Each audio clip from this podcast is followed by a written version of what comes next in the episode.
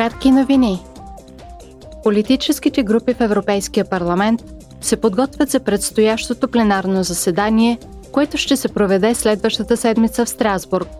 На него евродепутатите ще обсъдят и гласуват целите за намаляване на въглеродните емисии от нови автомобили и леки търговски превозни средства.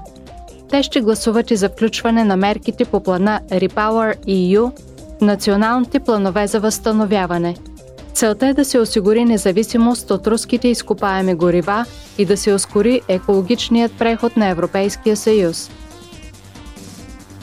Членовете на парламента ще разискват в Страсбург темата за избирателните права на гражданите на Съюза на европейските и местните избори.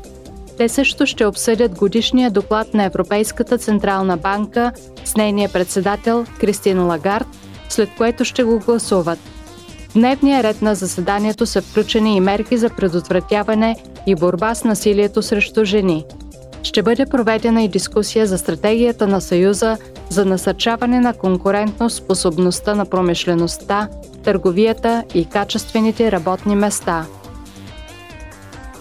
Тази седмица евродепутатите от Комисията по промишленост, изследвания и енергетика ще гласуват предложение за преразглеждане на Директивата за енергийните характеристики на сградите, която е част от пакета подготвени за цел 55 на Европейския съюз.